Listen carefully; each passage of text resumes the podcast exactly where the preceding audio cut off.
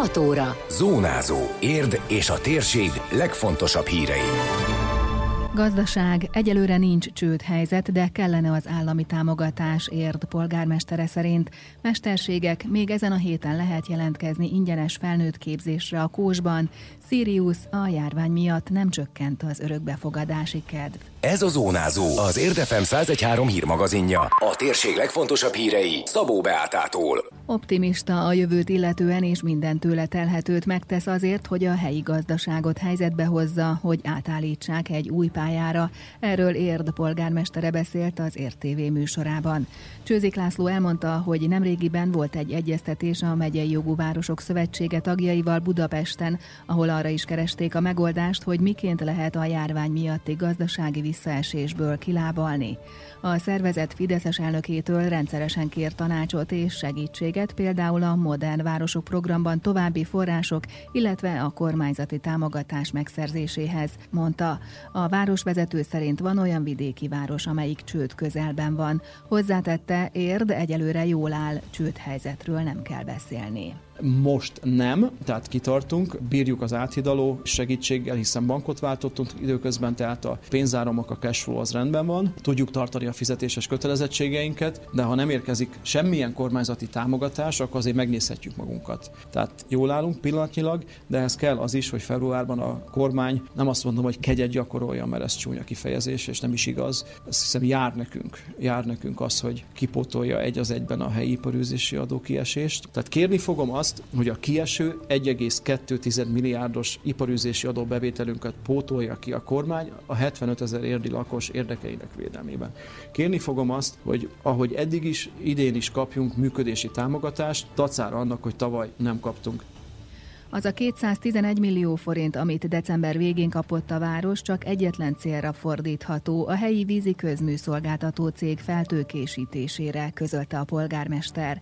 Az idén legalább 1 milliárd forint kormányzati támogatásra volna szükség. Ahhoz kell, hogy legalább olyan évünk legyen, mint a tavalyi. A tavalyit úgy jellemezném, hogy nagyon takarékosan működtünk, fenntartottuk a város működését, és tudtunk szerény mértékben fejlesztéseket megvalósítani, tehát ez kell ahhoz, hogy a útkarbantartások frontján tovább menjünk, és el tudjuk látni az új intézményeket. Itt van a papiföldek. Félig készült el, mert nincsenek meg az építmények, és nem akarnak egyelőre pénzt adni rá föntről. Nincs bevételszerző képessége. Ellenben eszméletlen sokat kell rá költeni. Az őröket, a park karbantartóit, az elektromos áramot, az őrzést minden biztosítani kell. Most ott tartunk, hogy talán 60-70-ből fapadosan ki tudjuk hozni, de annál lejjebb már nincs hova hátrálni, mert akkor a parkot lényegében félig be kell már zárni. Örülünk neki, van egy jó fejlesztés, nincs befejezve, de van. Igen ám, de nem tudjuk eltartani saját zsebünkből.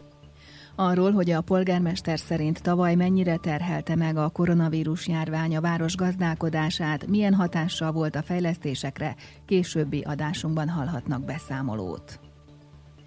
Újabb ingyenes képzések felnőtteknek az Érdi Szakképzési Centrum tagintézményeiben, így a Kós Károly Technikumban több szakmát hirdettek meg felnőttek részére keresztfél éves képzésben. Még ezen a héten lehet jelentkezni online formában.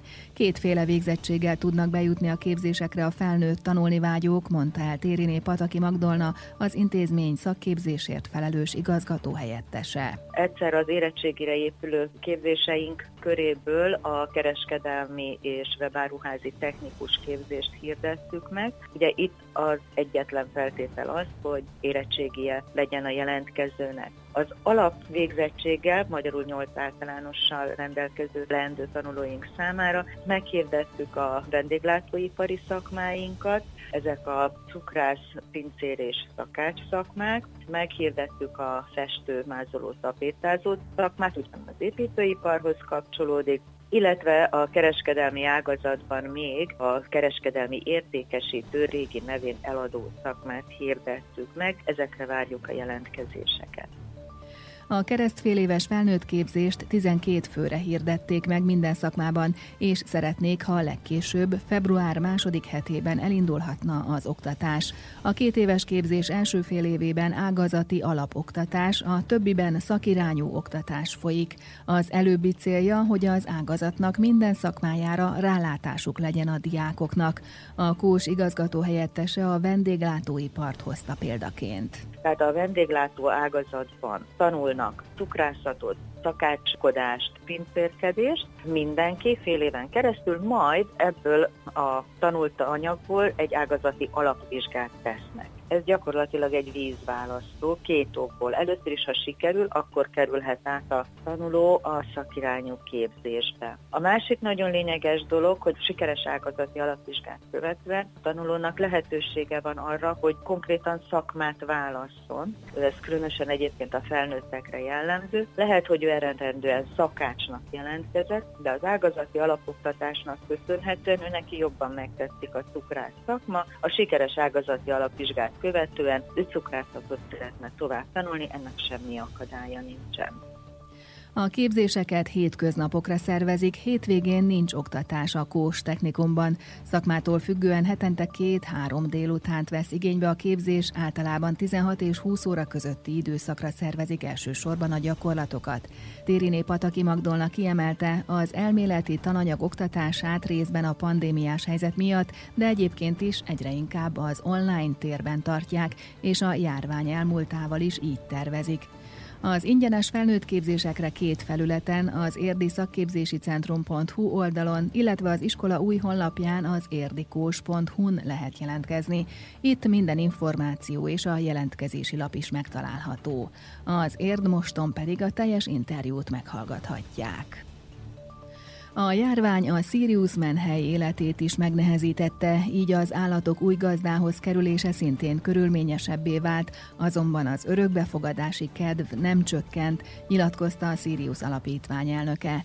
Bőtös Andrea szerint a vírushelyzet pozitívumaként értékelhető, hogy sok esetben az állat beszoktatása az új családba így könnyebb volt. Tehát bizonyos feltételekkel és szigorú szabályok mellett azért folyamatosan működött az örökbeadás. Szerencsére az az emberek nem voltak annyira megijedve márciustól, hogy ne akarjanak örökbefogadni kutyust, úgyhogy hál' Istennek az örökbefogadási kedv az eléggé jónak mondható. Nagyon sok kutyus talált gazdira, és nekünk arra kellett figyelni igazából, hogy tényleg egy megfontolt, egy hosszú távú döntés szülessen, és ne csak mondjuk a pandémia idejére, vagy amíg home office-ban dolgozik.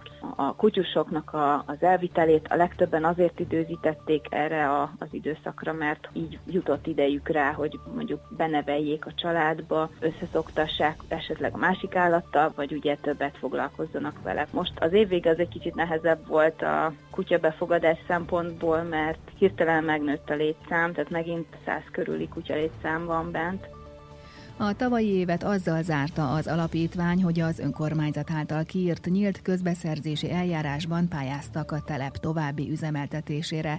Bőtös Andrea megjegyezte, ahogy a korábbi években most sem volt más érdeklődő a feladatra.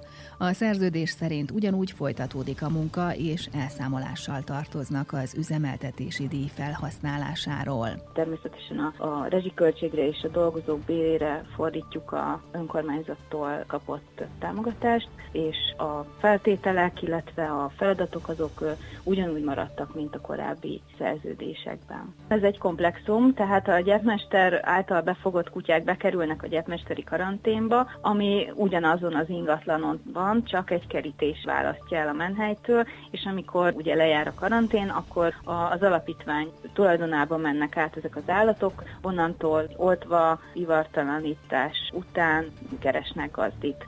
A Sirius Alapítvány egyik szívügye a felelős állattartásra ösztönzés. Ennek részeként szervezik meg évek óta rendszeresen a támogatott ivartalanítási akciót.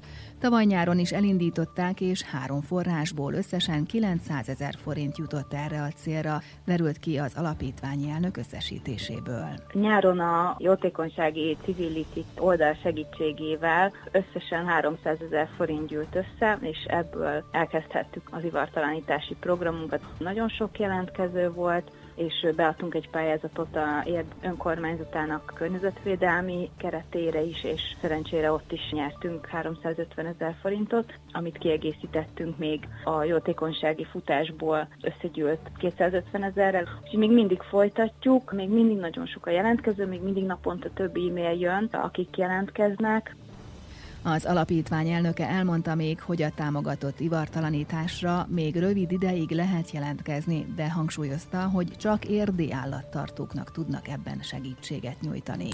Időjárás. Nyugat felől átmeneti időre szakadozni kezd a felhőzet, a nap is kisüt a nyugati és a középső tájakon, de keletebbre még lehet kisebb havazás, havas eső. Délutántól ismét sok felé beborul az ég, elszórtan újból kialakulhat gyenge havazás. A csúcsérték 4 fok körül várható. Zónázó. Zónázó. Minden hétköznap azért efemen. Készült a médiatanás támogatásával a Magyar Média Mecenatúra program keretében.